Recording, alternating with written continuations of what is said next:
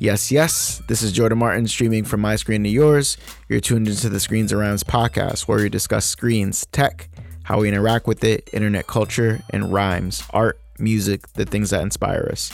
On this podcast, we share our stories through screens, and on this episode, I'll be sharing my own personal story along with the longtime homie Chris Williams, aka Physics, and he works between the film, music, and podcast spaces.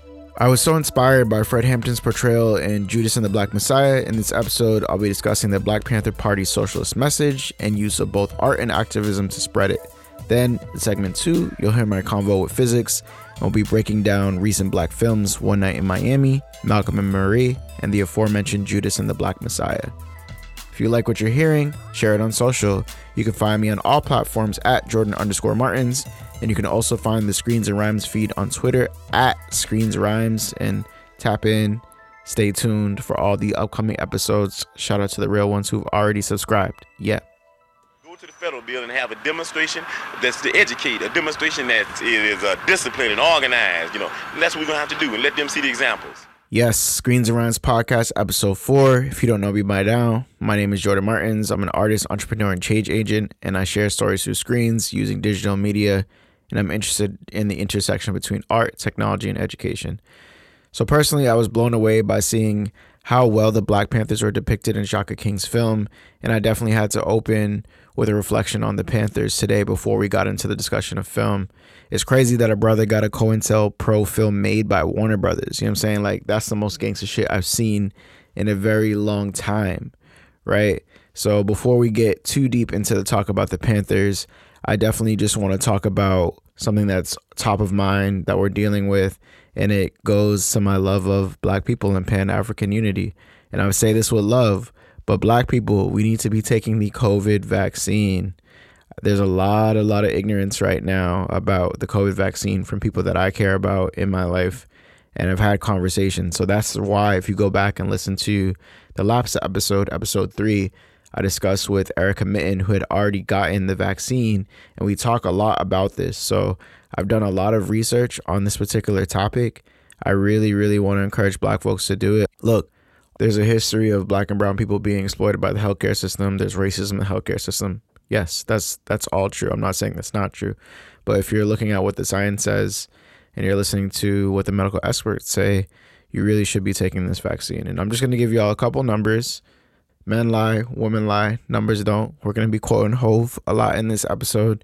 I'm going to give you all just some numbers. And this is from Derek Thompson of The Atlantic, who's been doing a lot of pieces around the vaccine. And he's saying that 30% of people are in wait and see mode with the vaccine. It's not great. I know that's disproportionately high with black communities just awful convos that I'm having, right? So the vaccines that are out and available in the states right now, all vaccines are 100% effective in preventing hospitalizations and deaths and that was over 75,000 trials across all vaccines. So, at worst, if you take the vaccine, it could save your life or prevent you from going to the hospital, right? Especially for my 45 and under crowd. There's the AstraZeneca vaccine, which doesn't work as well on elders, but people 45 and under, aka people listening to this pod, you know, that could be effective as well. It's only available in the UK, it's not even available in the States right now. So the numbers that I find people getting caught up with is the efficiency against symptomatic infection. And that's in the high 90s for the Moderna and Pfizer vaccine in particular. So that's why I'm most excited about when I get the opportunity taking those. And again, Erica had taken, I believe, the Moderna vaccine, and we talk about it in episode three. But that's in the 90 percentile for the Moderna and Pfizer vaccine.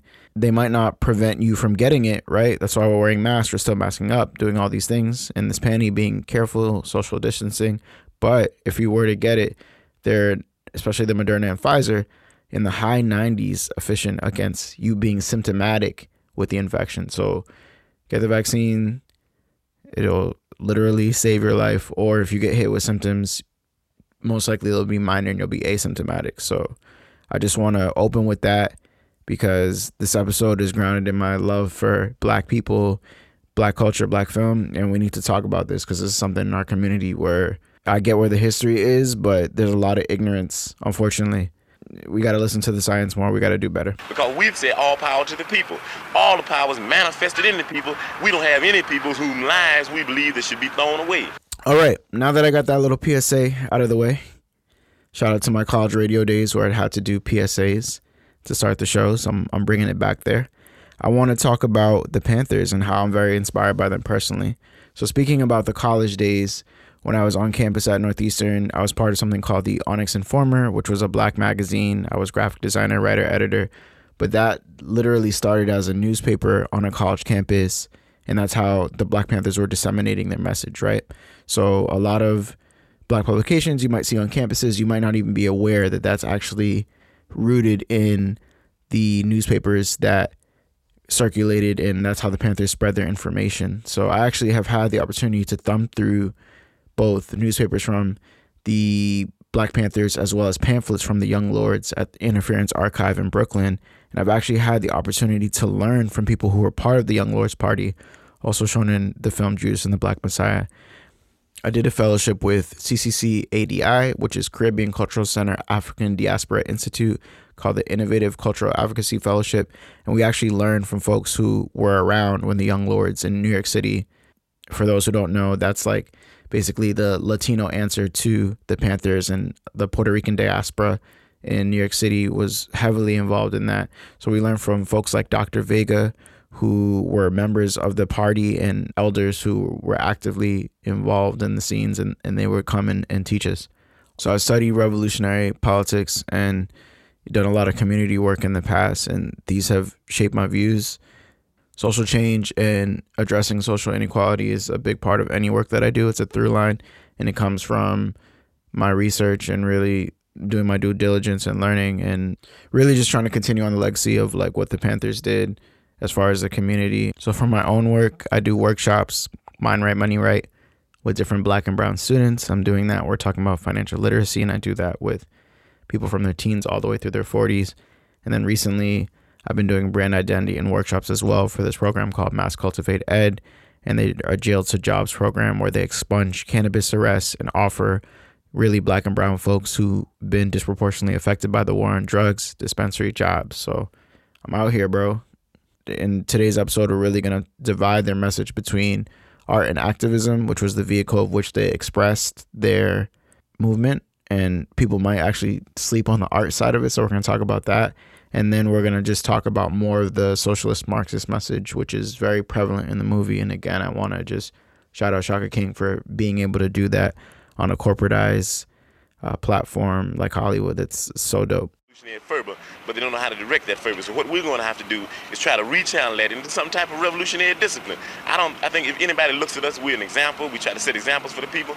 The Black Panther Party is the most disciplined organization in the, in the country, and the pigs still attack the Black Panther Party office. So that shows that we're still doing something to the power structure, but we don't have to do it in a way where we put people's lives on the line. That's not necessary, and we try to tell them that. So the Black Panthers were master media makers in using art for social change. So I've studied directly their protests, use of protest symbols, protest signs, and when a lot of people think about Black Panthers, they think about their uniforms, right? They think about the all black, they think about the Berettas, they think about the jackets, they think about the pins, the boots. Those are all iconic, and that was part of their branding, right? And that was pervasive in a lot of the newspapers and flyers that you would see. And in the film, you see how they would use flyers as a form of media to spread information. It's no coincidence that the mural movement that we see today, it's been corporatized and we see corporate ads, especially in like LA or New York or big cities like Chicago, even Boston, right? We see murals as advertisements, but our modern mural movement in the United States actually started in Chicago and it was directly birthed out of these revolutionary politics and community mural making was some of the ways that they were creating protests, and you actually see that in some of the films. I'd have to say that it was the establishment press that is nothing but a tool of Warden Nixon's uh, machine. We call him Warden Nixon because the whole world is a penitentiary, and he's just a warden of the whole world. And you see, these people are just an arm that he uses for fascist oppression, you know. And I think today, these fascist uh, news media. I strongly believe in the power of media as influence. So even at 16, I recognized it, but didn't know how powerful it was until I studied it I was interested in doing a media company since I was 16 years old. Everything I'm doing now, that's that's the time I, I realized that this is super important in the power of media to shape minds. I studied sociology and journalism at Northeastern, but I basically did the comms track. So I've been studying this in college and beyond, but the use of media technology to influence and shape minds is something that I'm super conscious of. And so for myself, I'm super cognizant of what media environments I'm a part of. Again, I've worked at community orgs, I've made media myself independently. I've had cool media jobs where, you know, people will stand Young Thug and not th- think about his impact on the community.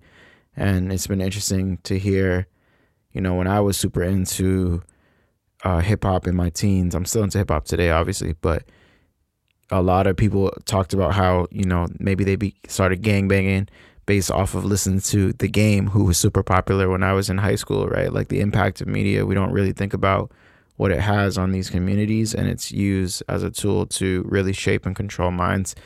On the extreme version of that we have Kim Jong Il who obviously was uh, the leader of North Korea but he was super super into the idea of being a filmmaker and he actually I watched a whole film, a whole documentary about how he was so into making films that he kidnapped stars from other countries to try and make his own films. He was obsessed with media, and if you look at, you know, maybe North Korean media, it's it's a lot of propaganda, but film is is a tool of that. And super recent example, if we look at Trump, look at the proliferation of Trump, right? Look at Pepe the Frog becoming a hate symbol, right, on 4chan and 8chan memes and alerting to the young white incels who become the Dylann Roofs who shoot up black churches, right?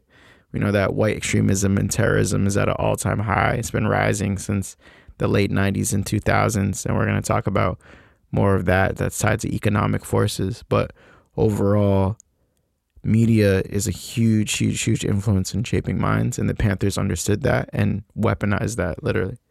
Throughout this episode, there's some scattered clips of Fred Hampton speaking uh, with ABC News in the late 60s. And I laugh at that watching that because media of the US today is so much less healthy than it was in those days. ABC News at that time was still looking at it from a violent shock value angle of it, right? Like who's this Fred Hampton, Black Panther, who's there armed black people, you know, it's like still like a gaze of ooh, like they're not really supporting what they're doing, more of a fear. But today, nowadays, the ABC News interview wouldn't even happen. For example, anything that's even like mainstream, for example, let's say Bernie Sanders, right? And he's known as a progressive, people fear him and as a as a socialist, right? He didn't get any meaningful coverage in 2015 for the 2016 election cycle and he kind of was a footnote in this past election. So he's something that's he's super mainstream, right? Plug plug, we talk about that a lot in episode 3 as well.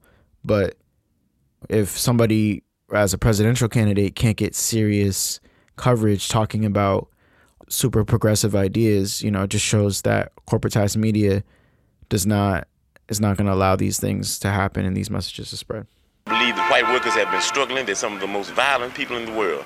I believe that what they need is they need a redirection in their ideology and in their politics. They need to know who to struggle against. The workers need to start to begin to learn that their job is to struggle against the bosses. And until they do this, then struggle is incorrect. It's like no struggle at all.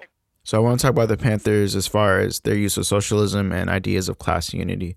So the Panthers and other similar organizations were created to fill gaps of the state, right? If that work was being done effectively, they wouldn't even exist, right? Really look at what they were doing to the point where even things like the free breakfast program eventually did get incorporated into our schools now, right? And into the fabric of American society. A lot of cities did that. I know I was poor and I would take advantage of free lunch. I was a free lunch kid at school. And then in the summer times, I would go to the park and get free lunch. But what really had Hoover shook and COINTELPRO working full steam and the FBI shook was the fact that the Panthers were highly organized, they were political, and they were creating a united front against capitalism and organizing oppressed people.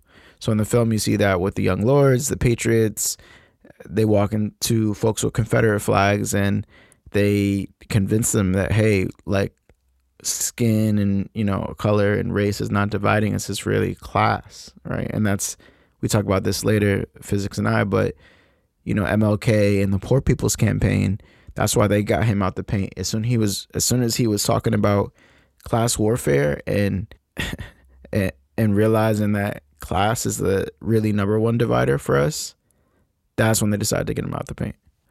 there's been a strong er- erosion of organized labor in this country, and you see that being undermined by like the Amazons of the world, especially even Google. Uh, they, they don't really want to see unions ac- across labor because the more organized that labor is, the harder it is to exploit it. Marx tells us that the bourgeoisie need to exploit the work of the people, the proletariat, in order to maximize profit. That's like at the heart of capitalism. So we see that in the $15 an hour debate, right? About minimum wage. It's like, yo, if, if we're not paying people exploitative wages, then we're not going to be able to make massive profits, right? So I want to dive deep into that because we're really, really at a place where we have an unhealthy amount of income inequality. And I'm going to give you an example with either the first or second richest man in the world, Jeff Bezos, right? Elon Musk might have uh, surpassed him recently. So Jeff Bezos was quoted as saying, "The only way that I can see to deploy this much financial resource is by converting my Amazon winnings into space travel. That is basically it. You're not going to spend it on a second dinner out." So he literally has no way he can think of to spend his bread outside of going to space. And this is in a time where a third of Americans can't afford healthcare, food, or shelter. Right? That's over 100 million people who are struggling with these issues of food security, cannot afford just the basics of a decent life. And then the rich cannot find ways to spend their money. It's crazy. I feel like things are more dire now than it was even in the 60s. Like, you know, black people have more civil rights or people of color, right? But income inequality is out of control and it's really holding us back and it really affects every part of, of our of our lives like okay in covid 500000 people died, but how many of those people had pre-existing conditions or didn't have health care because of the nature of their work? I want to plug a really excellent article from Umair Haque, one of my favorite economists who used to write for Harvard Business Review and has his own platform, but I recommend that you read it. This is how broken our economy really is. And I'm just going to hit a couple points that he brings in this excellent article. Umair specifically argues that things are cyclical to the point where the inequality we're seeing today and the class division that we're uh, enduring in America is a repeat of the 30s. He's not just talking about America, he's talking about on a global level. So he cites in the 30s, 30s Germany to pay for World War 1, they had to pay money back to Britain and France. It created a lot of economic instability which led to the rise of Hitler. So they were paying reparations to Britain and France, couldn't afford it, so what did they do? I'm going to quote the article. They turned to the most strident and bombastic strongman they can find.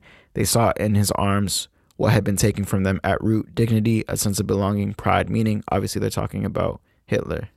But instead of seeking those in healthy, positive, beneficial ways, they sought them in destructive, negative, and violent ones, turning on their neighbors, scapegoating Jews, immigrants, gays, minorities, and thus the seeds of atrocity and war were laid by the hand of austerity, indebtedness, and stagnation.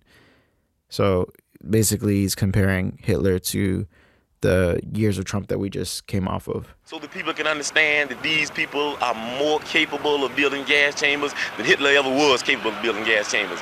And we're going to have to get together. We're going to have to have some anti-gas chamber marches and some anti-fascism marches and some anti-Hitler Hoffman marches and some anti-Mussolini Attorney General Mitchell marches and some anti-Daley uh, and some anti-Hammerhead Hammerhead marches. These are the things we're going to have to do. The people need to be educated. If they're educated, we can resist and we can stop this fascism. And there's been a global fascism wave across the country. If you look in India, if you look in Brazil, even Shinzo Abe in Japan, you know, the conservatism in the UK is is starting to rear its head around the world and it's been happening over the last four years and it's no coincidence it's happening in a time of massive inequality globally. I was lucky enough to hear John Lewis speak before he passed. I was part of a union in New York City for the city job I was part of. And it's interesting how they would mobilize unions in times of protests. And even even now today, there's a strike with the Teamsters up in the Bronx who's supply a lot of food for the tri-state area in New York City. Unions have always been a way of getting political favor and mobilizing lots of people. And that's why we see the attack on unions as much as we do today. Most millennials I know probably have never had a unionized job, and that was probably my first and last unionized job I've been a part of. It's a public sacrifice where they're slaughtering the leaders of the people, and the only way we're going to stop that if it's the people resist that, you know what I mean? Because it's not a question of non-violence or violence, it's a question of resistance to fascism, a non-existent non-existence. And this is what we're gonna have to deal with. We live in a culture that's not conscious about time and impact, right? And if we look at Fred Hampton, he passed at 21. The film Judas and the Black Messiah got made 50 years later. His impact lasted two and a half times more than his lifetime. And in a culture where we're driven by 15 second attention spans and push notifications, you know, we're not thinking about our lifelong impact.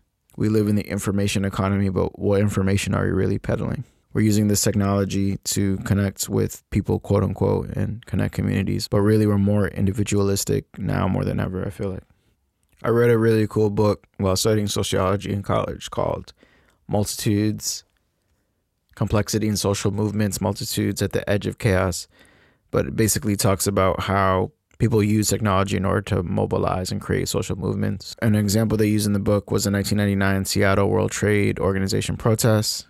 That's an example from the 90s, but the work of this past summer and the Black Lives Matter movement is a great example, really, the past decade of technology being used in that way. You know, the Panthers are still around and they exist in different ways, but obviously, after the the era of the martyr, a lot of people were deflated based off of how many you know revolutionaries got killed during that time and you know those people who were part of let's say like the young Lords party who came and spoke to me when i was doing that fellowship they still exist and they're doing their work in different ways right maybe they're not on the front lines anymore per se but they're creating art and movements and influencing people through art so that's the number one reason why i was interested in doing a media company so i created screens and rhymes before I even knew what Screens and Rhymes was, because I created it in college. I knew even in high school, this is what I wanted to do. I wanted to shape minds through media. I knew I wanted to do a social business. That's mixing a business with a nonprofit. Before I even had the language for it, I just had this innate drive to do that. So, you know, in the end of the pod, we talk about which ancestor are you? Would you be more like Fred Hampton or, you know, William O'Neal? I feel like I was even sleeping on myself with how much work I've done over the past couple years on a community level. Really, I spent a lot of my 20s at jobs where I was really in the community directly putting myself at risk, like from a health perspective to help people life expectancy from stress of doing community work, right? I did housing work for New York City. I took a big pay cut to do community work with young people, black and brown young people in New York City at an art and social justice organization in Brooklyn. I think I'm more Fred like than I give myself credit for. It's, it's just tough because uh, I do believe in, you know, using money and resources and maneuvering, show them how to move in a room full of vultures, you know, type stuff to come up. But I've always done it through a community lens. So I'm actually proud of myself in retrospect from that conversation. But I did have a little bit of a not identity crisis, but I was I questioned myself more than I should have. And that's the purpose of great art, right? To make you question. I think it's important because there are a lot of people that watch the Black Panther Party for examples. They observe us and participate with us. And if we can be connected up with this, then it would be very uh, uh, unadvantageous to the people and very unadvantageous to the struggle. In that people that claim to be revolutionary would be going down roads that they think might be revolution, but in fact they're not roads of revolution. They'll be going east when their intentions are going west. So, with that said, I'm excited to get into this conversation about Judas and the Black Messiah. Again, the conversation will have spoilers in discussing all of these films. So, if you want to listen to specifically hearing us talk about One Night in Miami, you can skip ahead to 3120 mark. If you want to listen to us discuss Malcolm and Marie, please skip ahead to 44 minute mark. And if you want to listen to us talk about Judas and the Black Messiah, please skip ahead to 64 minute mark. I encourage you to watch all three films. All three films are super dope. A great celebration of black film to end Black History Month. But we make history every day. We don't need a month. We know that. Hold me accountable to the right relationship stuff today. When my dad is Denzel Washington, and I'm trying not to sound like him, but I sound like him. I'll get my Oscar nom for macaroni and cheese sounds. 24 hour lockdown. Macaroni and cheese. I'm putting Kraft and cheese on all of y'all. Jake! Jake! You think you can do this to me? Serve me box mac and cheese on the biggest night of my life? Jake! King Kong ain't got craft on me. All right, Screens and Rhymes podcast, episode four. I got a big homie in the building, special homie in the building. Ten years deep. Introduce yourself, brother. what up, worship boy? Physics, also go by the name of real name Chris Williams, but um, physics hip hop artist, uh, podcaster, uh, director, trying to be more of a producer. So you know, just trying to dabble in everything as far as a creative. So you know, I'm just glad to be on this to talk about one of my favorite things, which is film.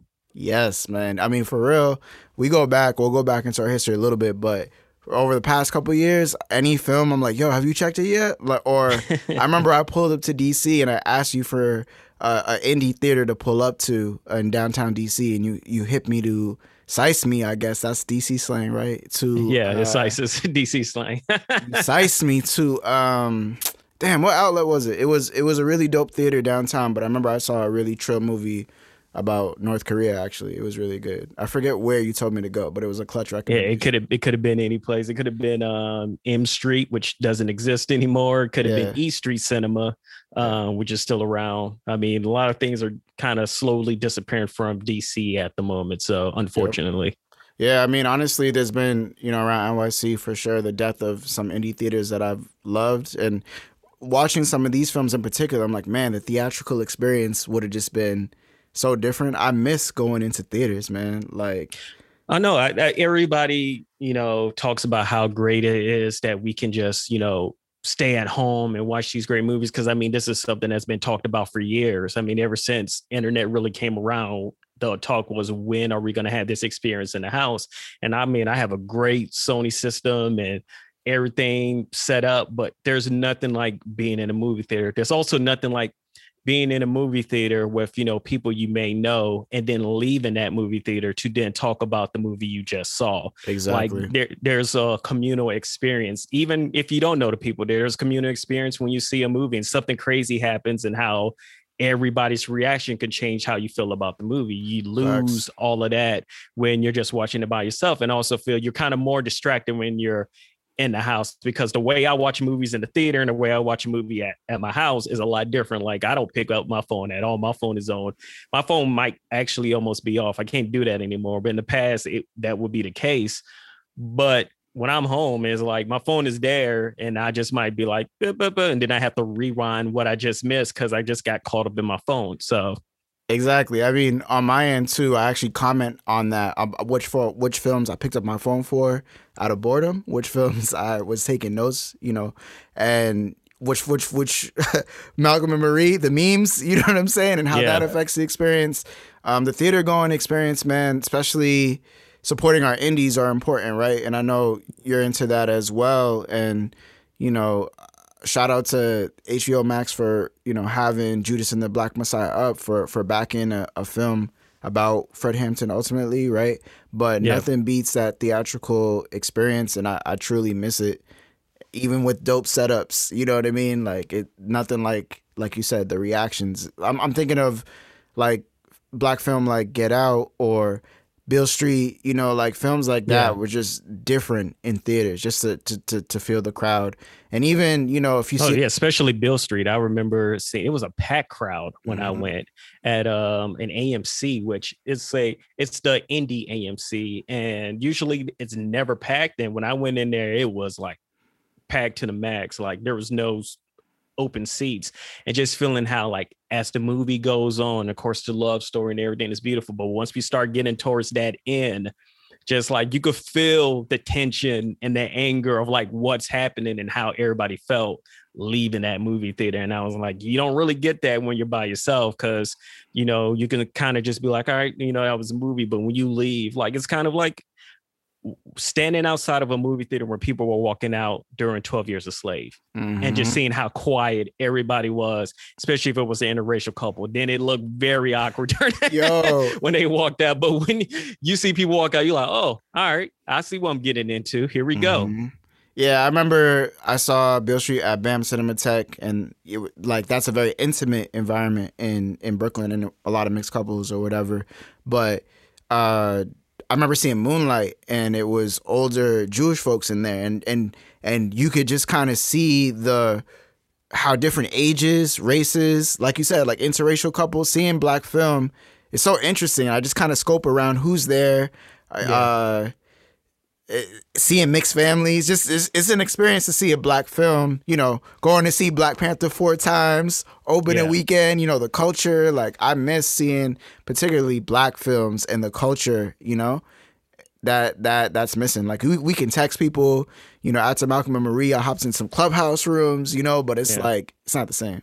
Yeah, you could tweet about it all day, but like you said, it's not the same. It's, it it it misses that big factor because it just felt like going to the movie theaters during Black Panther. It continued. It was something that like it just didn't stop that week.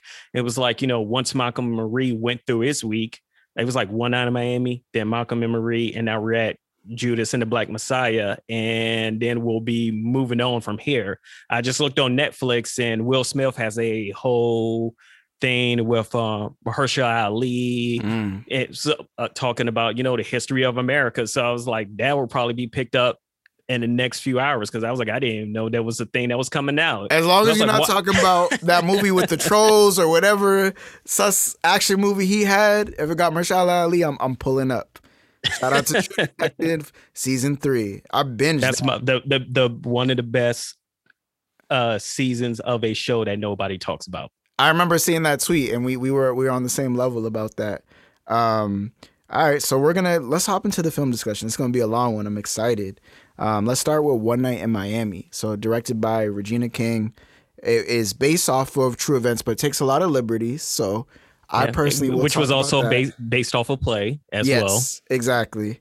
Um, so I'm just gonna go off top, and I'm gonna give my impression of the film. It might change a little bit as we go and discuss it, but I gave it like a three and three and a half, three point seven five, and I'll, I'll tell myself why. I'll, I'll tell you why. For real, I found myself wanting to be on the phone throughout. I, I don't know what it was. Like I enjoyed it, but for me personally, I I growing up, I read so much about Malcolm X, right? Muhammad Ali. I know the history really, really well, so I couldn't stop myself when we were having like ahistorical moments. I'm like, damn, that's so inaccurate. You know, we'll we'll talk about that on the end, but uh, overall, I enjoyed it. But I feel like there were some performances that were a little uneven. You know, like just because Muhammad Ali is so iconic, and you can see so many documentaries about him. So if somebody doesn't 100% Muhammad Ali nail that, you know, I kind of like wave out a little bit. So uh, we'll, we'll we'll do a full breakdown, but that was my impression off top. But overall, I enjoyed it, and I maybe I wish I would have seen it in the theater because I was more distracted than I wanted to be. Uh, for me, it was my favorite movie out the bunch. Ooh, so good. Um, We got some division. You feel me? Some and, and also the action. only movie, the only movie I didn't pick my phone up during. Mm, so we're polarizing right here. We didn't script this. We didn't do nothing. So it's gonna be a good discussion. Go ahead. Um, I loved everything about it, and I also feel like I had to give it like shout out to my wife, um, because she's an actress, and we see a lot of plays, and I've just noticed like me watching movies that are based on plays are like now kind of my shit now. Like it's Mm. it's it like watching uh Ma Rainey. Um, and just seeing how it was set up, and then just seeing how this was set up because it's like it takes place in a hotel room. It's like it how most plays are. They're going to be in one place. And I just loved just taking like these four people and as the writer, the playwright said, he was like, this is basically like the Black Avengers that came together like this one night. And yes, it's a dramatization. And, you know, he tried his best to find as much information about what went on in the room when they were in there together. But, you know, he could only find so many things. So his whole idea was just to take it and you know basically talk about the black male experience but do it through a lens of you know them being vulnerable them being able to talk to each other um, about real things that we talk about with each other every day. And it just really connected with me um like you said with like for me like you with um Muhammad Ali me as Malcolm X um you know when it comes to Shabazz I'm like very I obviously I have the autobiography of Malcolm Classic. X Every black man should be reading that once a me. year. And well, Yeah. actually, the white liberals too. Y'all, y'all need to pull up that book. Do your reading. um and like the movie Malcolm X, one of my favorite movies of all time. Um, but it's just something about this movie really connected with me and it kind of makes me sad that I didn't get to see the movie there. I actually kind of mad I didn't get to see it last year when, you know, technically almost everybody saw it and why it ended up on 2020 in year lists and now, you know, I don't get to see it to 2021. So I was kind of mad about it, but I feel like with the cinematography, everything that Regina King was doing, um, I was intrigued, I was engaged, and I loved every bit of it.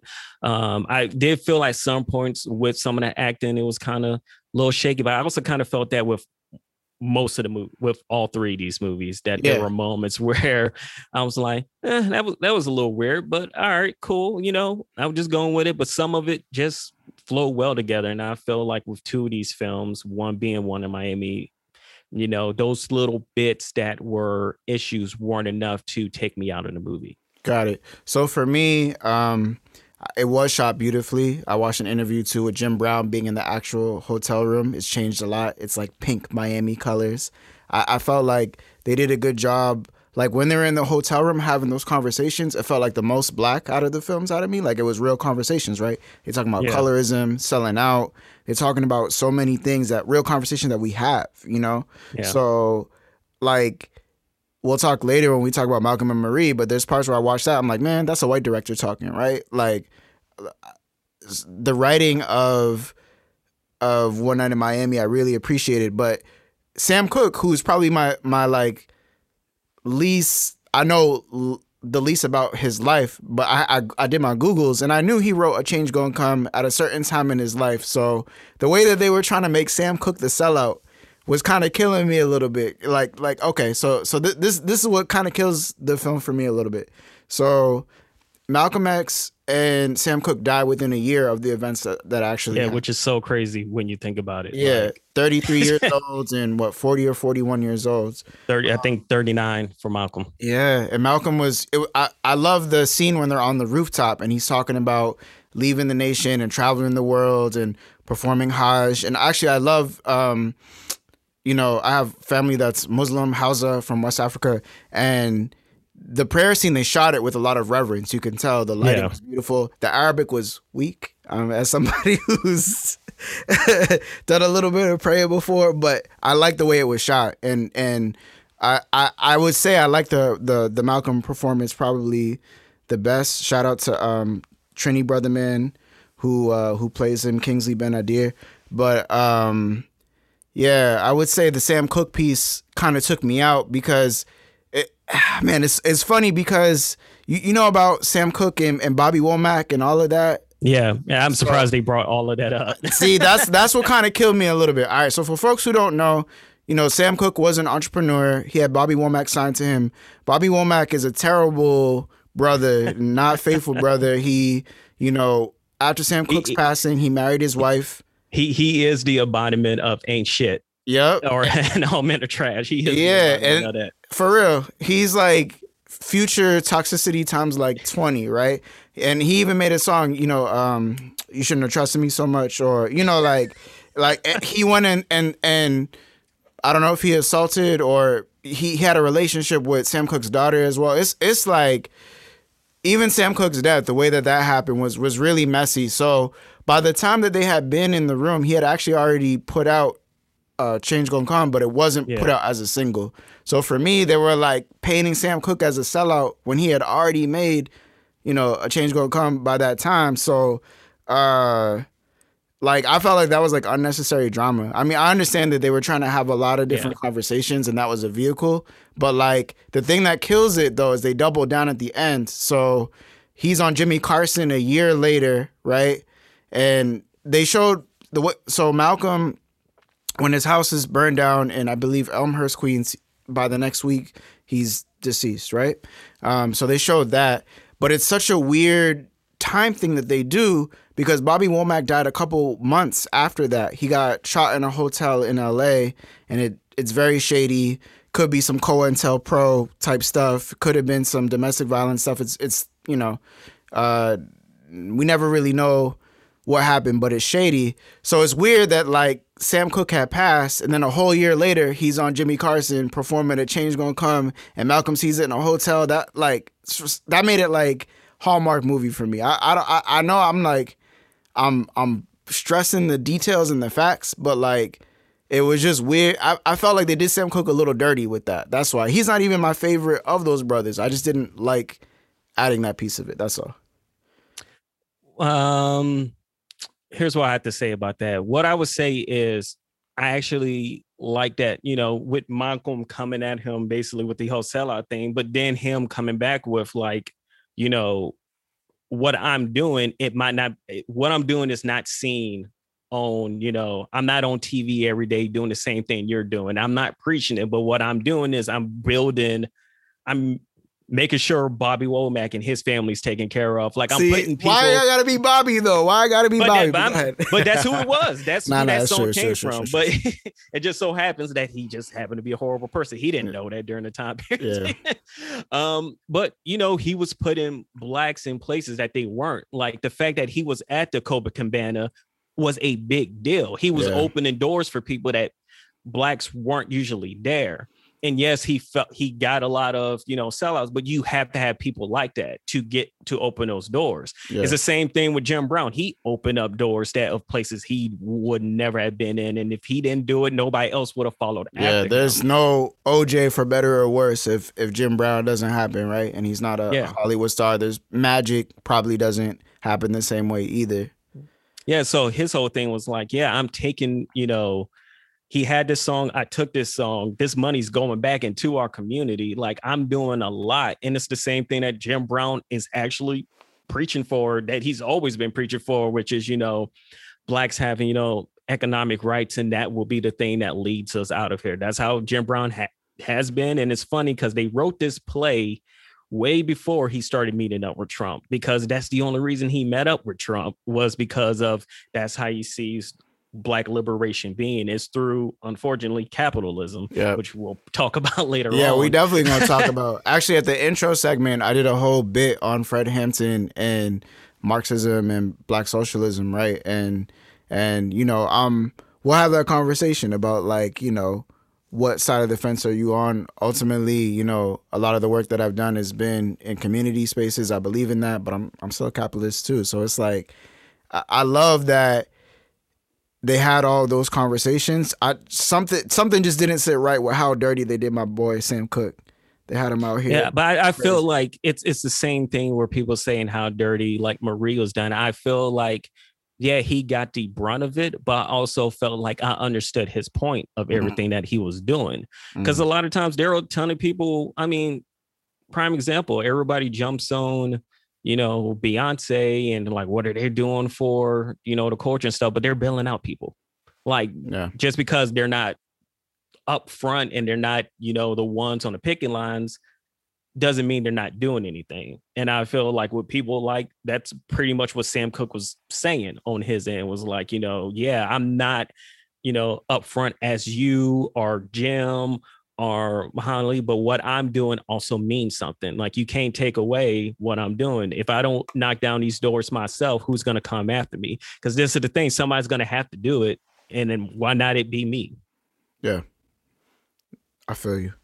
Um, anything else you want to say about One Night in Miami before we move on? What's what's your general score then? Is it a five out of five for you? Is it a Uh, it's a uh 4.5. four point five? It's a nine out of ten, so it's 4.5 out of five. Yeah. Um, I'll, it's I'll- really I, it's second viewings is when I start giving movies fives. It's really hard for me to watch a movie the first time and give it a five. yeah. Um, unless something like just like it hit me so much that I was like, yeah, this is it. Like this is my shit. So um, I'll give it a seven five because I like that. When you double it, you know what I mean. You get like a true number, so that's like what seven point five out of ten.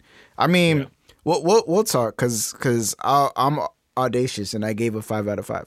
So we're gonna move Yeah, on. he he read the script. All right, so we're gonna move on to Malcolm and Marie, which has been the most buzzworthy, controversial. Um, probably gonna take a, a bit talking about it. Uh, so I just want to give a shout out to the homie Brad, Brad Ogbonna who shot the New York Times interview with Zendaya, and she talks a lot about the production. Um, have you been watching the Euphoria uh, side episodes that they they did between Seasons? I haven't watched Euphoria at all. Oh, wow, You know, okay. I watched so much stuff that Yeah. some stuff is just at the is that the way Sam? So No, it's all good. I mean, we all have our, our shows, right? But if you got that Yeah. HBO Max, go. So, uh, there's been side episodes of Euphoria because they were in the middle of shooting, um, I believe, season two, and they did these side episodes during COVID, so the production was changed, but it was very much what you were saying. It was like a play because there's only like two or three characters there, so it's a very there's only been two so far, right? uh, two, yes, two, and one follows uh, Jules, the other one follows Zendaya's character, right? So, um, excellent episode, like probably the best TV episode I've seen in a long time, and it's it's about addiction. It's a visceral performance with her and a mentor. Um, he's a it, it's it's amazing. So I would definitely recommend going to check that out. Um, but they talked about basically how COVID has changed production, and Malcolm and Marie is is a, a two person show. Obviously, Yeah. new wave uh, inspirations. But it was one I- of the first movies announced during um, the pandemic. As soon as it started, it was like we're about to do this movie during COVID, and hey, we're about to go, and everybody was like, "That's kind of crazy to be doing right now with everything going on." But if you take the precautions and you don't have a huge crew, it helps. So, Yeah. So I, I just want to give a shout outs too because I thought it was pretty innovative. They designed it in a way where the top line crew got paid. So it kind of was like, yo, we're in between shooting. Let's work on a project. Shout out to my production folks who probably aren't working or you're putting yourself at COVID risk if you're working. Uh, nobody should have watched that Wonder Woman movie, but they spent so much money on on COVID precautions for that. It's very expensive to do film production right now. But they essentially designed it in a way that the the crew would get paid top of line and they got equity in the film, which is pretty innovative. So I just wanted to shout that out. Um, again, like we're saying, like shifting models, the type of stuff that Sam Cooke was doing, that's important. That you know we're getting diverse on both ends of the camera. Um, so it was directed by Sam Levinson, who's uh, a white director who directs Euphoria, and yeah, I almost hit you right away. I was like, "Yo, we got to do a, a reaction pod because like the culture was so into this film. The memes were crazy. The Barry Jenkins meme, uh, like just just I I gave it overall a four point two five out of five. But I'm curious, what was your impression of the film, and do you have your score? Yeah, I have my score. It's uh th- three and a half out of five. But I really did like the movies. Like seven and upper movies, I really like. Um, I would say this: it's a meta ass film, and being a creative and being a person that has worked with directors and you know, I go to film festivals and I know black directors and hearing them and black writers and hearing them talk. It was basically conversations I've heard a lot, um, which made me go, yeah, um, Sam Levinson wrote it, but he had to talk to Zendaya and John Washington for a lot of these views because these are not just strictly white dude views. Mm-hmm. Um, especially like one of the main things is um, you know, not wanting to have critics look at your movie as political, which is a thing I've heard because, you know, it's not a bad thing. He was like, of course, you know, when once you have a black character, things start getting political. But it was like, I don't want it to. I just want a regular movie that just happens to have black characters. Uh, but once it's out of your hands, it's out of your hands because the one thing that Malcolm didn't want is what the critic actually did, where he was like, and that's really why he was mad. Um, but the movie was meta like from the beginning that the movie that they went to go see was basically Euphoria. Um, where um, what else? Um, there's a criticism about you know unnecessary scenes in movies, and like one of the most unnecessary scenes is Marie peeing throughout the movie, where you know it's unnecessary to have this character nude in the film. Um, and then it's unnecessary to have these peeing scenes because they don't really bring anything. But it was like, oh, it brings you know life, just random things happening, and it was like, yeah, I can see that. Um, the criticism about you know a white man about you know writing black characters, where he Malcolm goes through a whole thing of you know how you have this dude do a movie um, about the spirit of St. Louis, which was like one of the first black films ever made, but then go on and then kick it with the Nazis, as if he didn't just do this black film that had black people in a good light.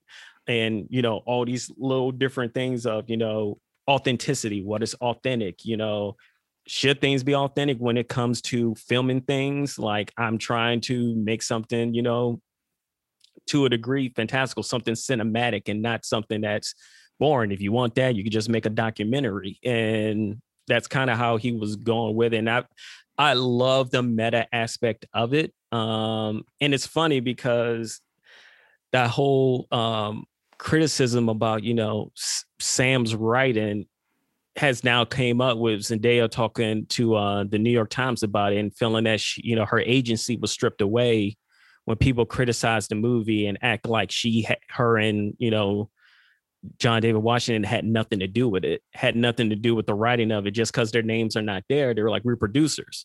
We made sh- like he everything that he wrote had to go through us, and we had to okay it and we had to be like yeah that's true to form of conversations that we've had in real life. Because like i said hearing those conversations i was like these are very black ass creative conversations that you know majority of white directors are not going to know unless you know he was talking to like I've heard, I've heard Spike Lee have these conversations in Delaware, especially when during this time period because I think this was before Old Boy came out, so this was really into the Spike Lee versus Tyler Perry thing. Like, mm. so, and anytime uh Tyler Perry got brought up, like the room got silent, and then he went in because that's in that's how he felt. That's Spike. That's how he rolled.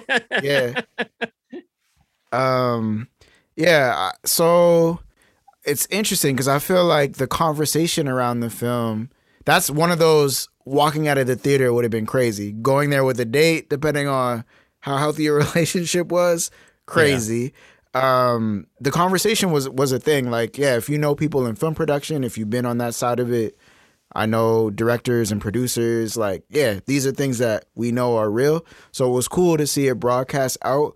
But yeah, like I said, like I, maybe that made me like it a little more. But I loved the idea of it being inspired by new wave, the way it was shot, the yeah. way two characters having a conversation. Um, it's interesting the things that got picked up on in culture, like the mac and cheese moment. I did think about that. I'm like, man, I don't, I don't who eating regular Kraft mac and cheese, but that was on purpose. She wasn't trying to make him a nice meal, you know, because she was yeah. upset with him. It was randomly there. Could have been top ramen. People were saying. Um, a few like little nitpicks. I'm like in a sentimental mood. I'm a Coltrane head. I'm like, that's not really a love song. Why didn't they play Naima or something like that? Uh, but I, I, think that might have been the case. He mm. he doesn't know, and I feel like at the end of the movie, it's one of those things where it's like everything she said was correct, and he doesn't notice it. Because mm. I feel like the biggest thing is that last moment, and rather than you know, because a lot of people talk about like you know how he's coming at her and how she they were like she was kind of timid, but I was like no, she was listening, she took it in, and then when she came back, she hit him with facts. And then he'll blow up and then come back, do the same thing again. But like when she spelled her heart out to him, rather than basically, you know, being like, I hear you, all he says is, I love you, which is also a thing for, you know, it's not a selfish thing on him. It's him not taking account of everything he has already done throughout the movie. And I honestly feel her whole little diatribe about, you know, him uh doing some Lego movie and then ending up with some white girl. I feel like that is exactly where they're gonna end up. I feel I feel like I almost fell do, out my seat on that one. Yeah. No, but I feel like we did a sequel. This yeah. is where we're gonna end up at because he's already kind of stated he doesn't want to end up being, you know, the black director. So he would do that next big. He doesn't want to be Shaka King, who we're going to talk about next, right? Yeah. Making political but, ass statements yeah, he will do that next Lego movie. And like you said, Lego movies go, even though I mean, technically the Lego movie was saying something through one and two. So it wasn't like it wasn't saying anything. Yeah. It's just you sneak it in. Um, like yeah. Zootopia, you sneak these things in and then hope people get it. Um, but he was like, no, I don't want to do any of that. But she was like, you're probably going to end up doing that and then end up with some white girl. And then you're going to go from there. And it was like, I feel like that's exactly where he's going to end because this, this couple can't be together. He and when he get on, he leave your ass for a white girl. She yeah. like whole script. He he and like she said, before, like yes, you had all these things, and there might have been taken from other people, but you you didn't really start putting pen to paper until I came into your life. Yeah. So what are you gonna do once this is over? Yeah, because you don't have the genius, you strip the genius from me. Yeah, it was a very interesting. And this is a thing of directors using, you know, lovers as you know there's tons of people that have you know marvin gaye he has his divorce record you have a lot of um steven spielberg the movie that he did during like after his divorce you have all of these directors Mhm. that then do these divorce movies after everything ends and you know they get it from the person there what but like there's no credit there and i feel like she was right when you know he didn't fight for her to be in the movie he just took her giving up acting in the past. I was like, all right, we're gonna move Cool, on from bet. there. We moving on. Yeah. I'll let you try out. I'll let you try out though. Yeah, I just want to point out a couple things. I still want to get in on the just the conversation around it because that like it, you Yeah. can't divorce that from the actual film. So I want us to talk about first. There's brothers who are defending Malcolm, which is crazy. He didn't apologize until the absolute end of the film, like you said, and it was And, and I don't even think it was Exactly. so right, that's toxic as hell. Like we can't sit here. There were both toxic aspects to their to to the to their dynamic, right? It's an unhealthy relationship. There, Yeah. it, it's nothing is ideal about it. That's that's on purpose, right? But brothers is out here defending him, bro. Like like I was in the clubhouse room by Asia Monet, and she was telling me I, I got on at the end, but she was saying that brothers were up there caping for Malcolm. Like, come on, man. Like, th- like we got to take. I mean, what is there to cape for? Yeah. I don't. Do you, can you tell me what what were they caping for? I Uh, don't.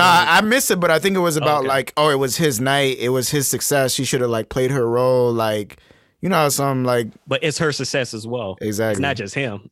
exactly. So I because mean, that was the thing. He didn't mention her. That's what No. started it. If he would have mentioned her, mentioned that the story comes from her, but he didn't want to give that spotlight up because once you do that, the next thing for a journalist to do is to then talk to her exactly. about what the movie what the movie got correct what was from her life like but he didn't want to give up that power he wanted it to be about him so it it's it's both their nights but whatever Yeah, the power dynamic was was was like he weaponized his power, right? And I let's let's I'm gonna bring up mine. You can bring up yours after.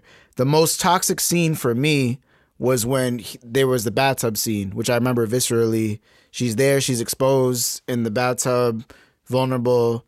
He's running through his list like he's DMX, right? Like Yeah. Monica, Tiffany. You know what I mean? I don't remember the names, but he's he was that was dirty. Like for me as as a man, I was like, yo, like that's like he was toxic throughout the whole thing, but the way he weaponized his past relationships to just like really beat her down emotionally and being like, yeah, this wasn't from you. I got it from this girl and this girl and this girl and this girl. Like that to me, for whatever reason, sat with me the most and like was the most toxic thing that I saw. Like obviously you you could throw a dart and hit a toxic moment, but for, something about that scene really, really, really bothered me. No, I agree with you. Um, and I will add in, and it's just a small thing, but when he also goes down a list of like what's happening, he was like, look at what look at what the studio put us in, like this place and like everything that came from it. Like you wouldn't even be here, this dress and stuff like that, which I really feel like she doesn't really care about it.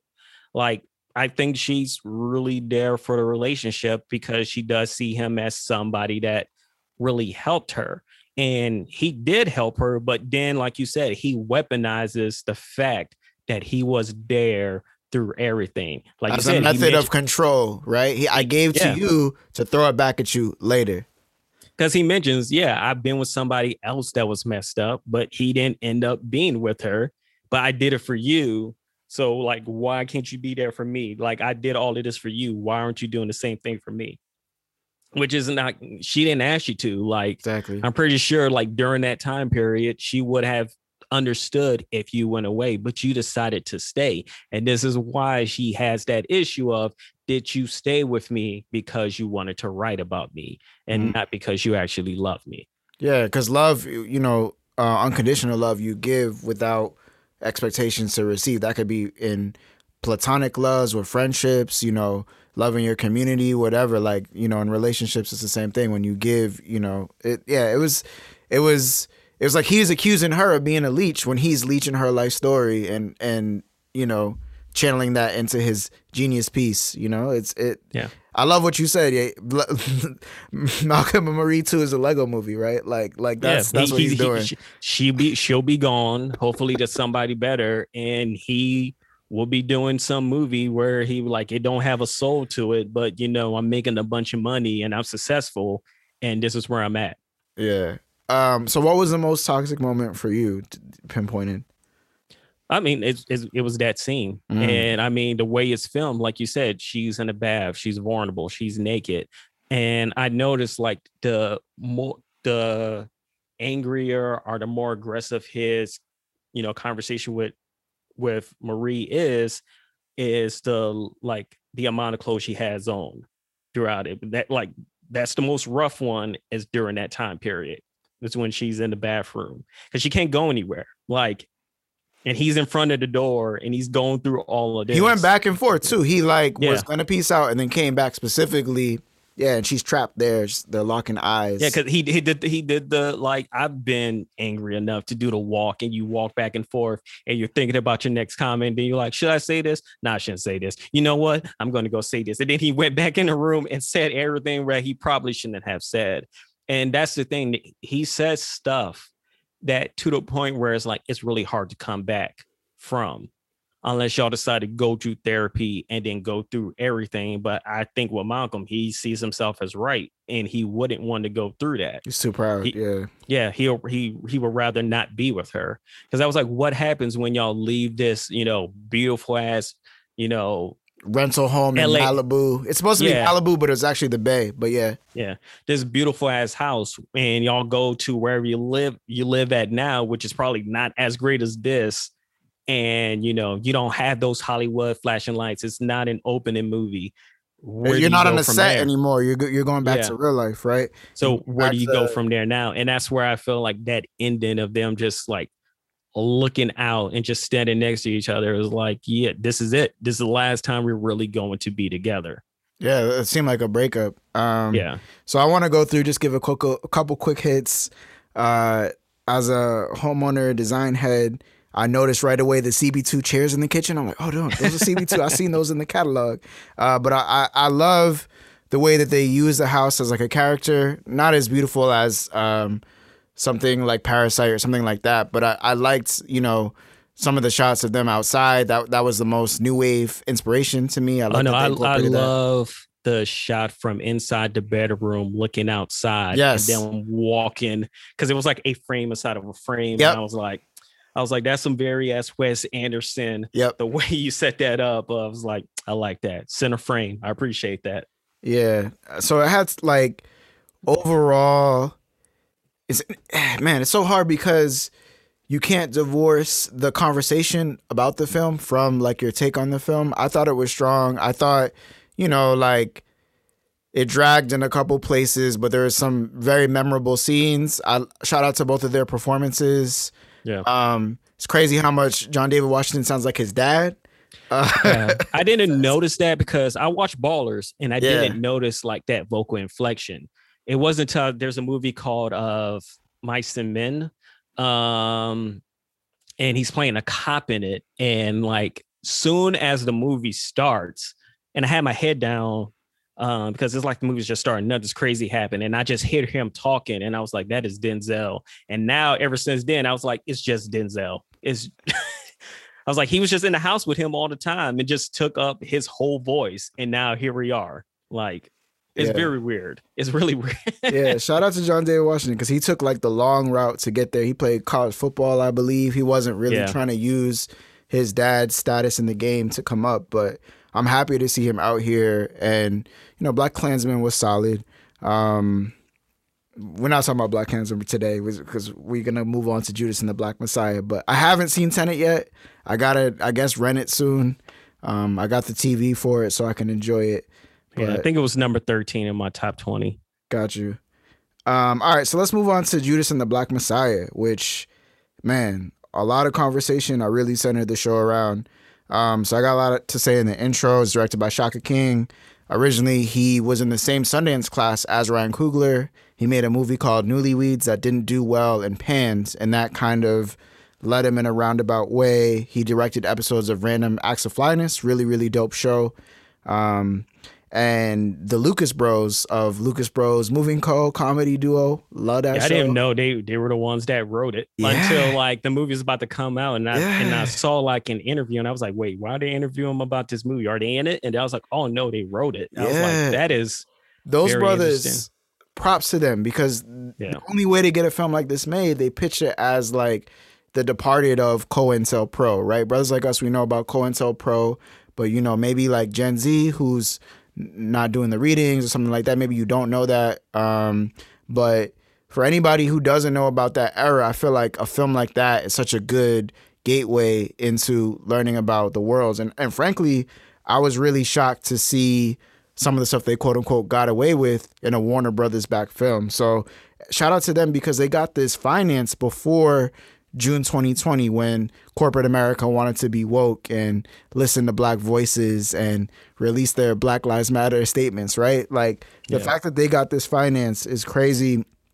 And I believe it was a brother, I'm blanking on his name. He put up 50% of the budget and then Warner Bros went and matched the rest. Um, I, I just like just seeing it get made and seeing you know Bronze Production Company on there, like seeing all of these names that supported it reminded me of like hearing Spike talk about how he filmed his first couple films. He went to Michael Jordan, got some money from him. He was selling tube socks. He went to Oprah. Um, and a lot of this was created because Ryan Coogler is a producer. Obviously, Black Panther went crazy as a film, one of the most successful films of all time. So when they went to studios and Ryan's attached, it's a whole different conversation. So Shaka was very upfront about Black Panther, the Marvel movie, really letting a Black Panther film get made. Um, and then last notes, yeah. Shout out to the homie Quelle Chris who composed the score. The soundtrack is dope. I don't know if you listen to the soundtrack yet. uh yeah, I have. It's, It's dope. tight. Um, yeah. So for me, I gave it a five out of five. I mean, I like.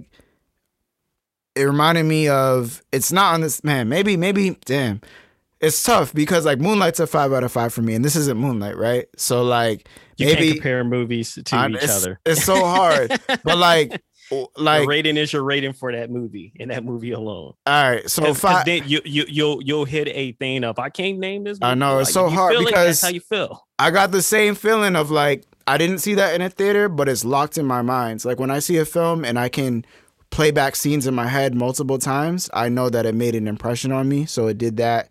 Um, let's get into your take on it, and then we'll we'll go back and forth. Now I know you mentioned Bron, but so uh that's not LeBron's actual production company. oh, it's not. Oh, damn. No, his is Spring uh Springfield. Springfield's Entertainment. So Yeah, who's Springfield Bron? Company. So Bron is a is a, uh Canadian company. Mm. Uh, Man, I was excited. I was like, Bron's really the goat now. And I'm playing. yeah, but th- but their first movies, like these are their, like, these are some of their movies that they've actually put out: Joker, Queen and Slim, of course, Judas and Black Messiah, Roman J. Israel, and their first movie that they did was uh, Fences. So like, Fences know. is dope. You know, Joker's Yeah. cool. We I'm actually might talk about my rant about Queen and Slim because that's tied. Uh go Lord. Lord. actually I'm gonna get it off my chest now. I. I, I have to because you brought up Queen and Slim. I don't know why you had to do this. I saw it on my birthday when I could have went to go see Knives Out. I had seen Waves like three days before. Should have seen Knives Out. That's And I was like, bruh, I really supported black film. I was excited. You know, I, I man, I should have walked out, man. I was so upset. Like, so I said that I loved Daniel Kaluuya's performance so much that I forgave him for his performance in Queen and Slim, which, you know, what you think about that him. protest? That protest. Oh scene? my God. I was I, like, sex scene. there's so many times I wanted to walk out during Queen and Slim, but I was like, you know what? I'm here. I paid. It's my birthday. I was so tight. I like, bruh. And then I saw, yeah, I was like, I should have went to Knives Out, man. I was so mad. Anyways, that's you know who's in Knives Out? I seen Keith Out. Stanfield. yes, he is. Oh man, there's so many A-list people in that film too. I forgot that but, he's in there. but that that leads us back to Judas. Yes, go and ahead. also, if you want another movie about COINTELPRO, there's a documentary called MLK uh, slash FBI, which goes on the whole J. Edgar Hoover going against him and Mhm. all of the recordings of um ML, MLK that they did, which will make you look a little differently at MLK. But if you've seen Selma, you could you should know where that documentary concept goes to with you know Martin Luther King and um his philandering that was outside of you know has nothing Oh. to do with the civil rights. Yeah, But I mean that, that's they recorded it. They were there. That's pretty infamous as well. yeah. Um, so go ahead. Give and they did take. send it to um Coretta. So Oh no, they but- they was in that Yeah. brother's business. You you start talking about poor people's campaign. All right, gloves is off. All right, go ahead. Though. in, in in any way to destroy them. But I mean, I really enjoyed this film. I have some nitpicks with the movie. Um, one of the main ones is just how it ended. Because I felt like once you see the ending, and if you ever seen Eyes on the Prize, which is a PBS documentary, um, William O'Neal. So like you take his last statement and then you try to replay in your mind everything you just saw, they really don't match up with what you just saw. Um, and this is where, like, you know, the Lucas Bros talked about, they were like, you know, some of these things we had to make up because we had no idea. We didn't know if J. Edgar Hoover knew about, you know, the Fred Hampton assassination, which came out a few weeks later after Yep. he finished the movie was about to come out. It was that confirmed. was actually true Yep, streets knew Um, for a while. yeah, but they also didn't know how big of you know what the role was between you know William O'Neal's handler and him. Yes, like William how- O'Neal committed suicide shortly after Eyes on the Prize, right? Which is kind Yeah. of an indictment on him, and you know, clearly he had a lot of mental struggles. To he he also had a lot of plastic surgery afterwards, and and Chairman Junior spoke about uh, Fred Hampton Jr. going to the funeral and not recognizing him because he had gotten so much plastic surgery. This brother was after the events of the film this brother was doing so much dirt for so many years. Like, you know, you. it- I'm surprised he, you know, didn't take his life sooner because he. Well, that's the thing. He tried to kill himself multiple times. This wasn't the first time he walked in front of cars. This was they were like a multiple times he has done this. He just ended up still alive. Um, it just so happened he got he actually finished the job after the interview. Um, but it also made me think of like Richard Aoki, who was, you know, an Asian dude that was part of the Black Panther Party, who supposedly was one of the highest government informants when it came to the Black Panthers. But if you talk to Bobby Seale, Bobby Seale's like, this is a hit job. This he ain't not he has nothing to do with them. And a lot of people have said that when it comes to Richard Aoki, yes, he was with the FBI, but by the time he got into the Black Panther, that's when his views changed and he was officially a Black Panther. He really wasn't given any information that they could really use. But the FBI says different as far as his involvement with them. I just want to stick a pin in that real quick. It's interesting too. At that time, Malcolm as well. When brothers were touring the world, they were meeting with Japan and other at the time, you know, anti-U.S. Uh, forces or whatever, and talking about Fidel and Michael Mhm. meeting Talk- in New York and hmm Talking about rising, it was it was a global struggle at those times, and in a time where people weren't that connected. So go ahead, keep keep going. My bad. I just had to add that.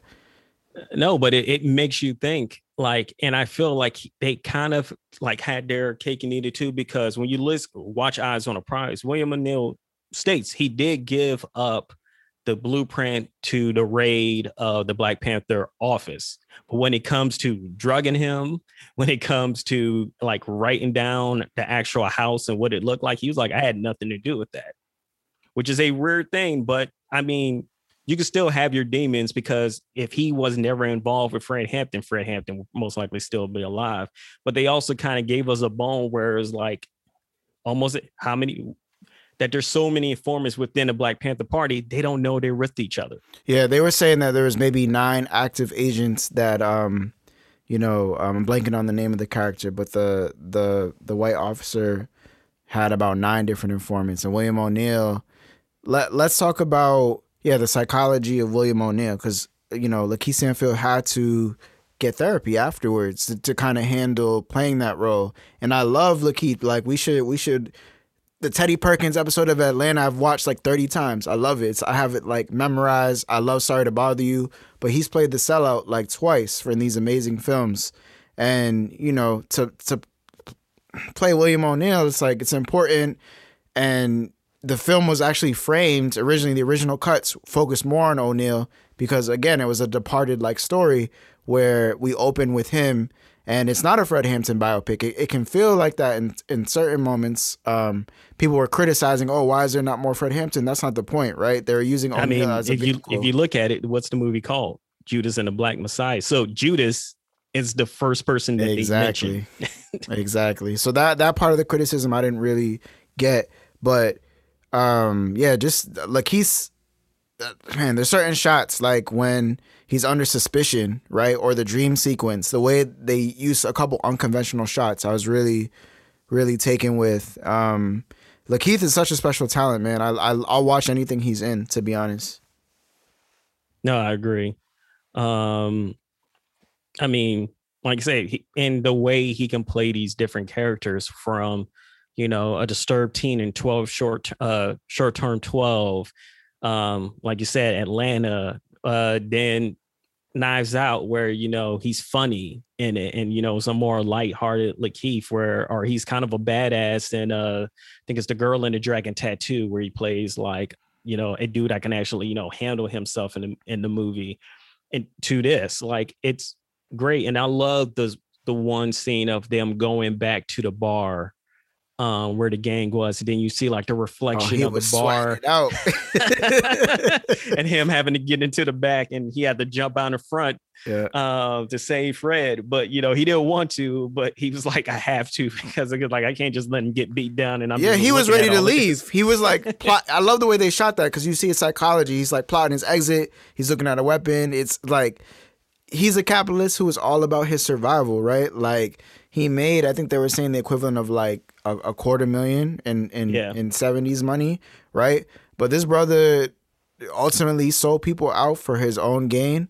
Um, I love the way that they shoot. What's the name of, of, of the agent that he dealt with? I'm blanking right now. Um, I'm blanking, but that's one of the best scenes when he's in the actual home, right? And he's Yeah. like, "Oh," And he he did say, and uh, the real William O'Neal said that he went to his home like a few times. So that was Yep. An actual thing that actually did happen. Yeah, so that's that's what I actually. The movie was.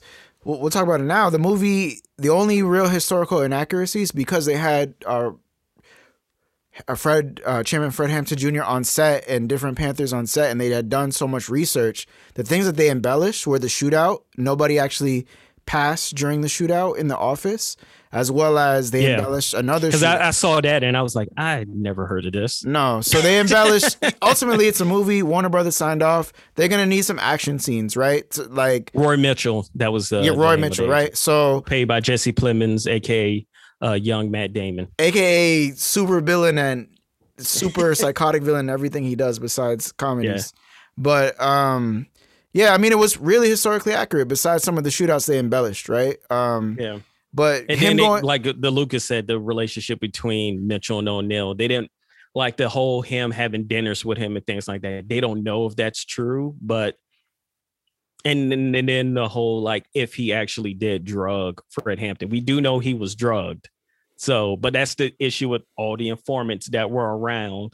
Because I like that they mentioned the New Haven case because you know they're talking about Bobby Seale, of course, during this time period, the trial of Chicago Seven's going on and because we actually we see him tied up. So actually, you can watch the trial of Chicago Seven and then watch this, and these same things are happening at the same time because in both movies they mentioned it's all right. Uh, you know, the FBI got him got him connected to this uh, murder in New Haven, Connecticut. So Mhm. we're we'll get him one way or another, but he got off that as well. So Yeah, I mean, what I love is the way that they portray the white characters, right? Like we're supposed to I don't know. I mean, I can't speak for a white person watching it, but like, you know, the the agent he reported to was a little centrist, right? They try to humanize him and show that Yeah. like, you know, he tried to hook him up with the business afterwards, right? So like black capitalism, the idea of that, inviting him to his home. So it's like we can be amongst each other, right?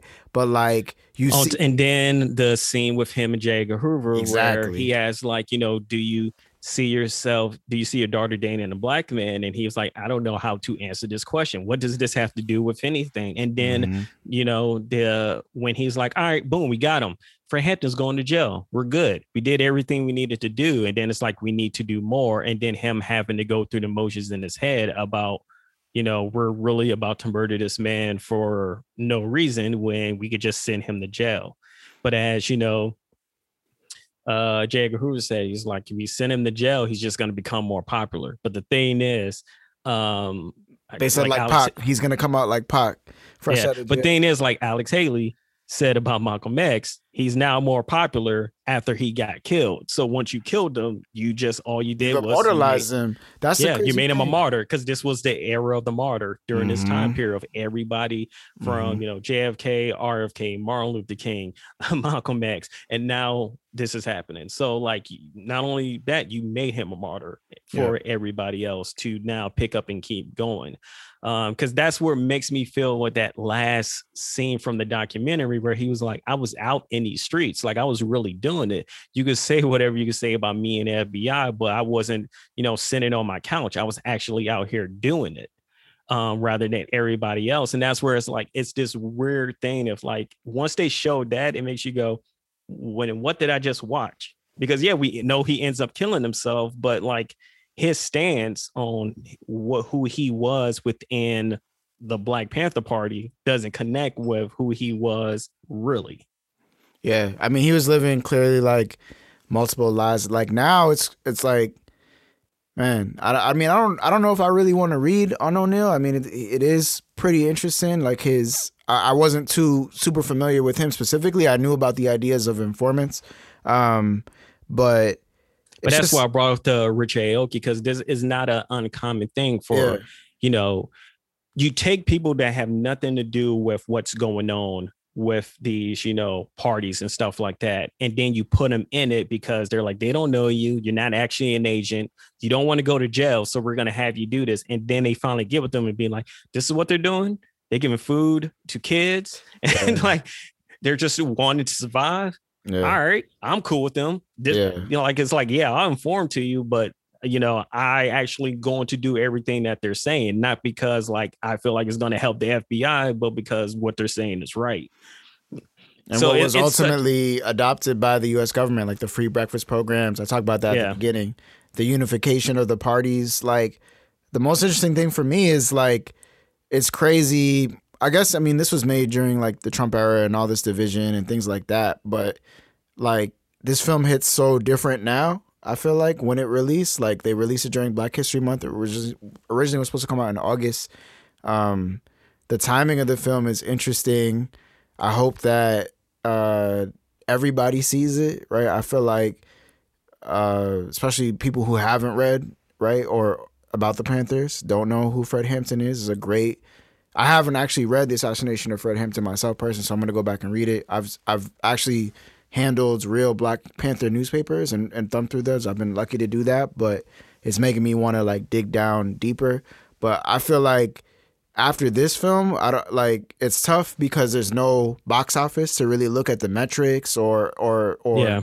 Qualifiers of success. If it does get Academy recognition, and Shaka King was saying he doesn't care about Academy recognition because you know Hollywood's not a meritocracy, especially for brothers and people who aren't white male directors. But I hope this really does what it what I feel like it could do because after this gets this is already out, if it's successful, man, what was what could get made after, right? Like I feel like that's how I felt about Black Panther while I was watching it. Obviously, it's a Marvel movie or whatever, but like some of the stuff they were saying in Oakland in the Disney movie, that like some of the themes that they were talking about lightly, I'm like, Yeah. man, like if they can, like Ryan Coogler's the goat. If he can get away with this in a Disney movie, imagine what he's gonna, you know, like ripple effects, right? So after this, I'm excited to see what comes next. No, I agree. Um, but this is why we always got to keep talking about these movies. And then even the lesser movies that don't have, you know, Warner Brothers backing. Um, because this is the thing, we're at a moment where it's just, you know, being viral is good enough. Um, as far as where you can go as far as your art now, because we, like you said, there's no make metrics for when it comes to being, you know, going to the movie theaters. There's no box office. So the only metrics we have is talk online. So impressions, you know, right? yeah. So the best thing we can do is constantly talk about it. I mean, honestly, right now, that same company Warner Brothers is now trying to use those metrics to figure out what the hell they're going to do as far as DC Comics. Yeah. Um, That's a so whole nother conversation. yeah, it is. But they're using That's it because Snyder they, cut 10. I'm playing. yeah, but they're using it to figure yeah. out what they're going to do because I'll, and F, let's be real. If it wasn't for the internet, there'd be no such thing as a Snyder cut. so mm-hmm. that's the only reason it's here. Um, so it's like if you talk about stuff enough and you, you know, praise it it or if you don't praise it like talking about it is just good enough just having a conversation you know you make it important um not them because you know they only go so far it's like asking you know the hollywood foreign press that's like the key word is foreign mm-hmm. so like when it comes to you know things made by people that look like you and I, yeah, it's not on their radar. Mm-hmm. I was mm-hmm. like, yeah, Regina King is, but that's because she is who she is. Like she's been in our life our whole entire lives. Yeah, you can find and, and once she and, and once she won one, she was on the radar, and that's now she's basically you know the Golden Globes version of Meryl Streep, where she can't lose if mm-hmm. she's in a mm-hmm. category. She she's got a high hands. most likely going to win. Yeah. Mm-hmm.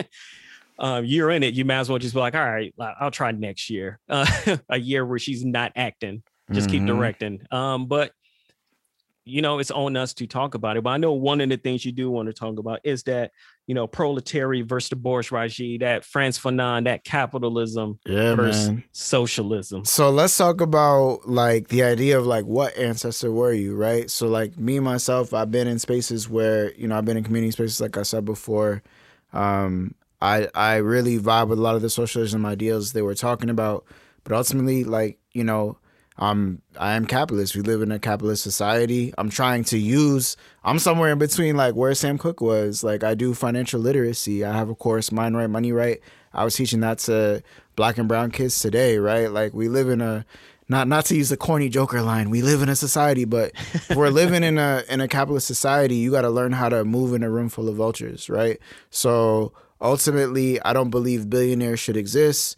But, you know, if you're living in a world where, you know, there's rampant inequality, yes, we can point towards changes. But while we're here, I'm telling brothers to to get their money together and do what they need to do, and let's buy back the block too. So I'm I feel like I'm closer to Fred, but I'm I'm I I I get mad when Hov says I was uh I was born on the day Fred Hampton died because I saw how he gentrified Brooklyn, right? And I worked in that yeah. neighborhood of Gowanus, and you know we we walked through Brooklyn together, and and that Dumbo area where we were at PNC Radio Jay Street is all yeah, condos, I right? remember.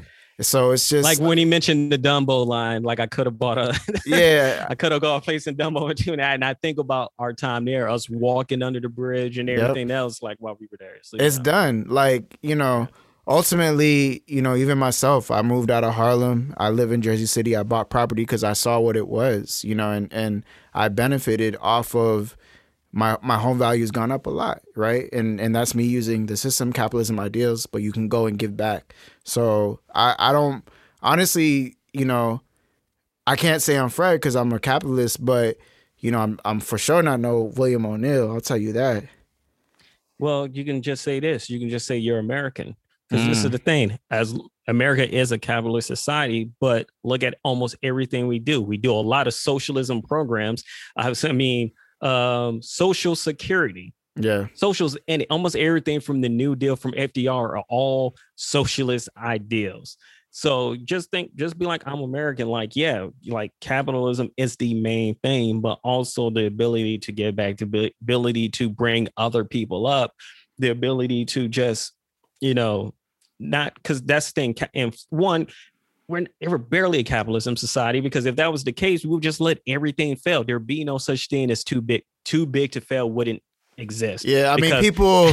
The issue technically, now, people. That's how capitalism works. You just let it yeah. die. like, well, you didn't do well. GameStop showed that, yo. Like, yeah. like what's interesting about America is we we want to. Yes, we do have socialism, FDR, right? We had all these things. America's kind and of bailing people out because we have to because it, America is is capitalist until it's not convenient for big banks. Let's keep it a buck, right? Yeah. Like like can't be too free market now. Oh no no, they can't be out here shorting GameStop stock, GameStops. They can't be doing that, right? So yeah, sorry, I I had to.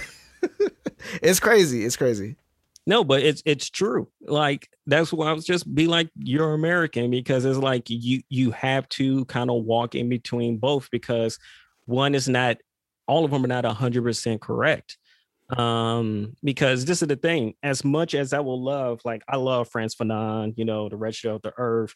I love reading everything he wrote, and the Black Panthers took a lot from him, especially Mhm. about the lumpen proletariat, which are you know the poor, the robbers, the thieves, those in jail, which made me kind of proud that the jail scene is when he mentions Fanon. And he was like, Mhm. you know, I'm teaching these brothers that because yeah, they're considered the wretched of the earth, you Mhm. know, but when the wretched of the earth are with the poor and with those that need it, when they have to fight against the bourgeoisie and the rich, they're going to be the ones to win because they have the numbers at the end of the day. The Mhm. only issue is the best way to divide and conquer that is to take people and be like you're not like them. This is race. the why this is why we have overseers because this Mhm. is the thing. The poor whites were as poor as the slaves during that time period. Some of them were slaves, but they were like, "We'll make you overseers, and you're Mhm. better than them." And then if, when that didn't work, we'll give you land. You have the right to vote now. And now, like you keep pushing them, and so now they think that they're better, or that you know things are being taken away from them. When the whole time is like you're being gamed by those that don't even care about you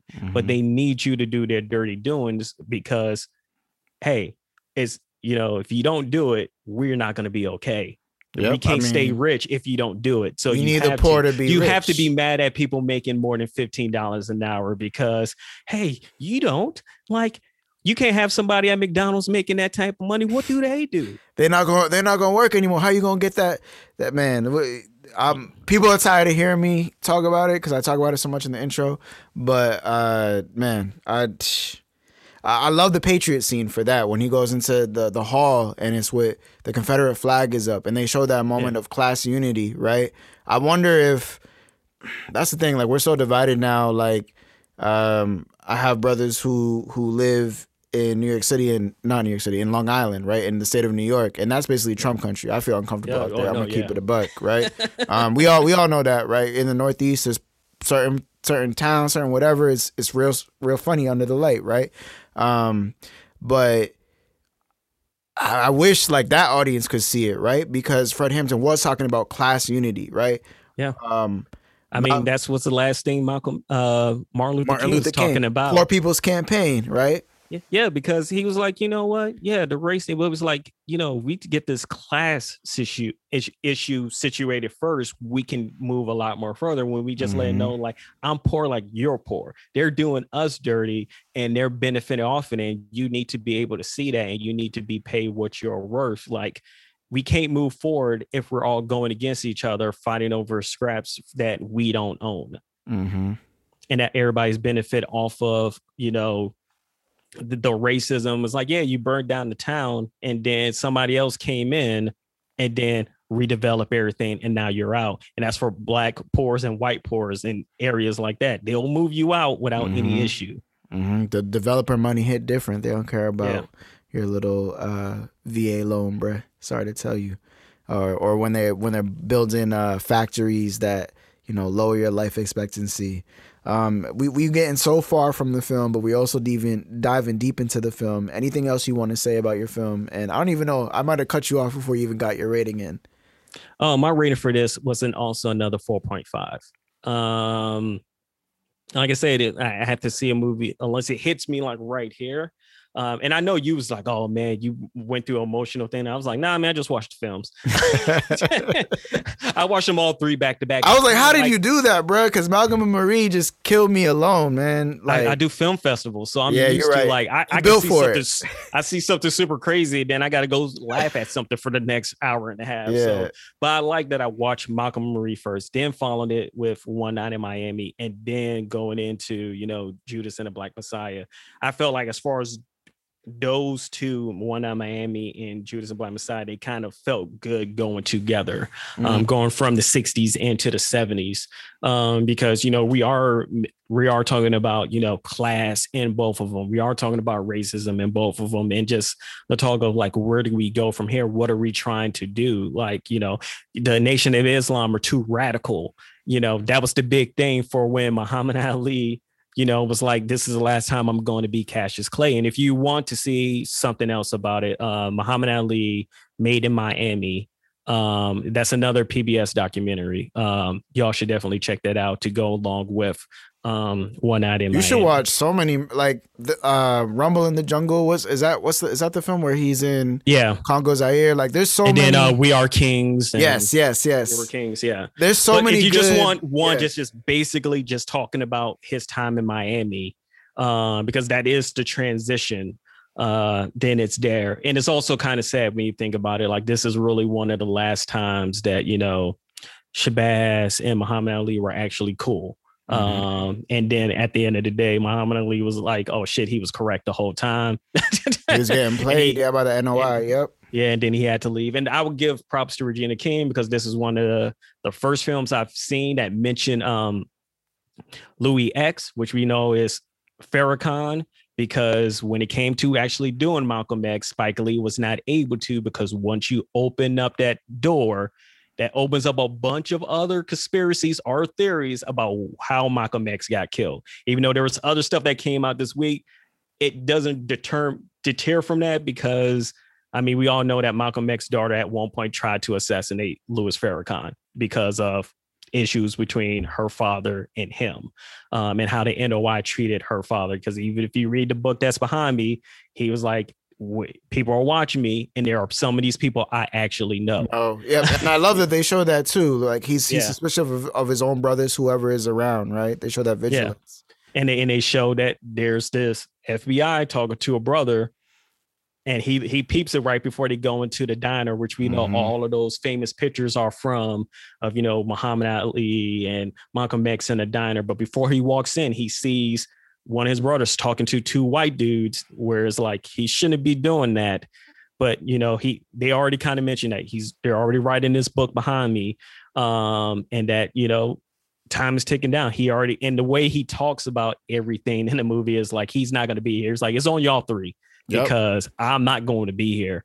Um And he was an elder to- statesman. He because they were all Yeah. kind of a little younger. Yeah. Yeah. But back to Judas, I just, I mean, this, it, it's a good time for Black film.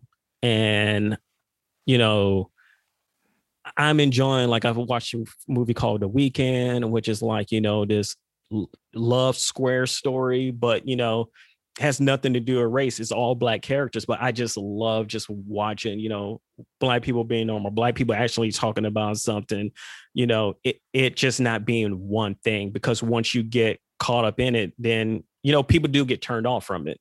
Because I can understand if somebody goes, I don't want to see Judas and a Black Messiah because I'm used to seeing all these things on TV. I already know what they do to us. So like I don't need to double down on it. But you know, I think we're getting to a period of just having options and having, you know, multitudes of things to see just for us.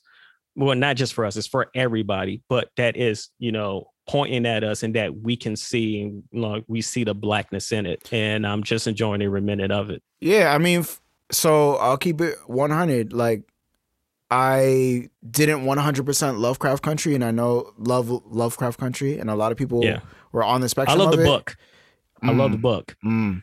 I love the book more than I love the actual show.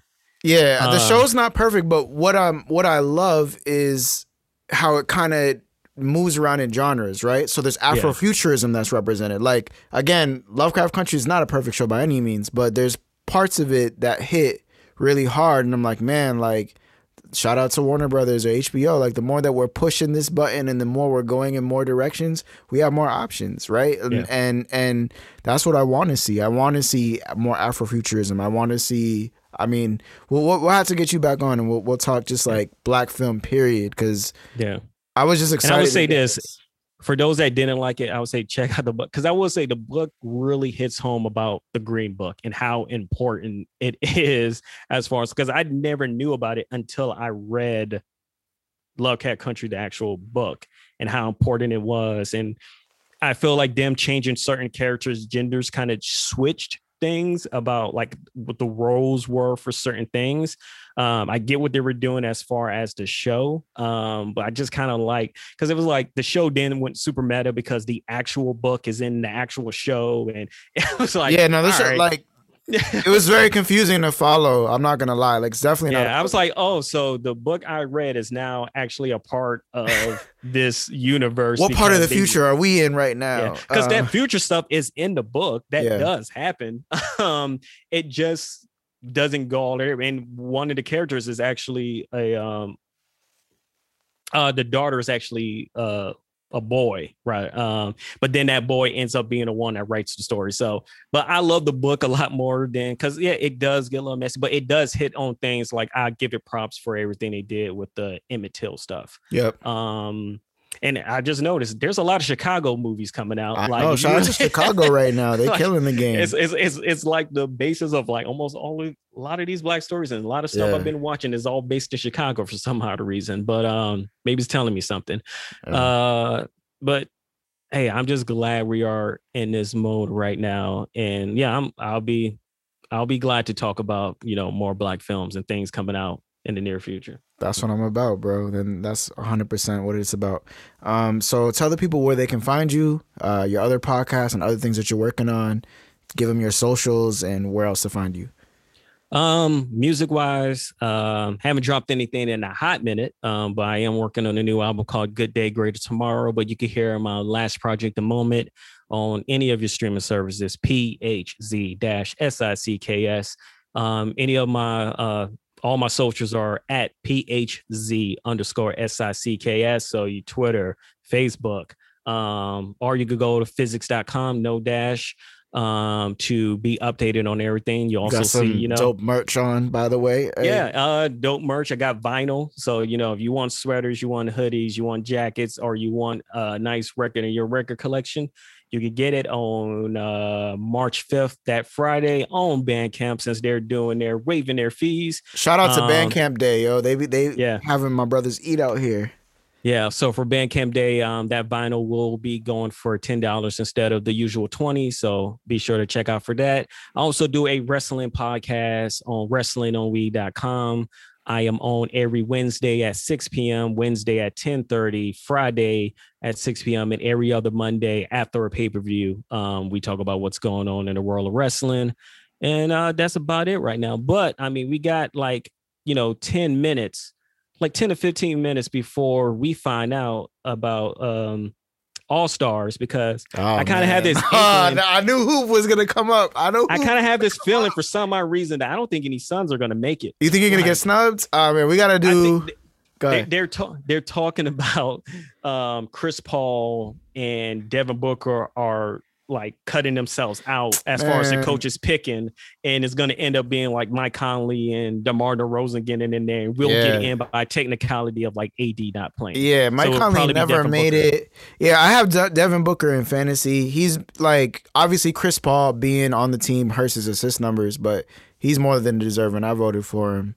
I took Yeah, him we're, like we're third overall. game from being the best team. We're one game from being the second best team in all the NBA. Yeah, if y'all don't know, me and and Chris Physics, we've been in some heated fantasy battles. We're not in the same fantasy league anymore, but we've been in some some heated fantasy battles. So maybe we'll get on and talk hoop again. I appreciate you hopping on, brother. And Thank you. People should definitely follow, tap in with him from music to film to wrestling to hoop. He know what he talking about. Thanks for being on, bruh, bruh. Thank you.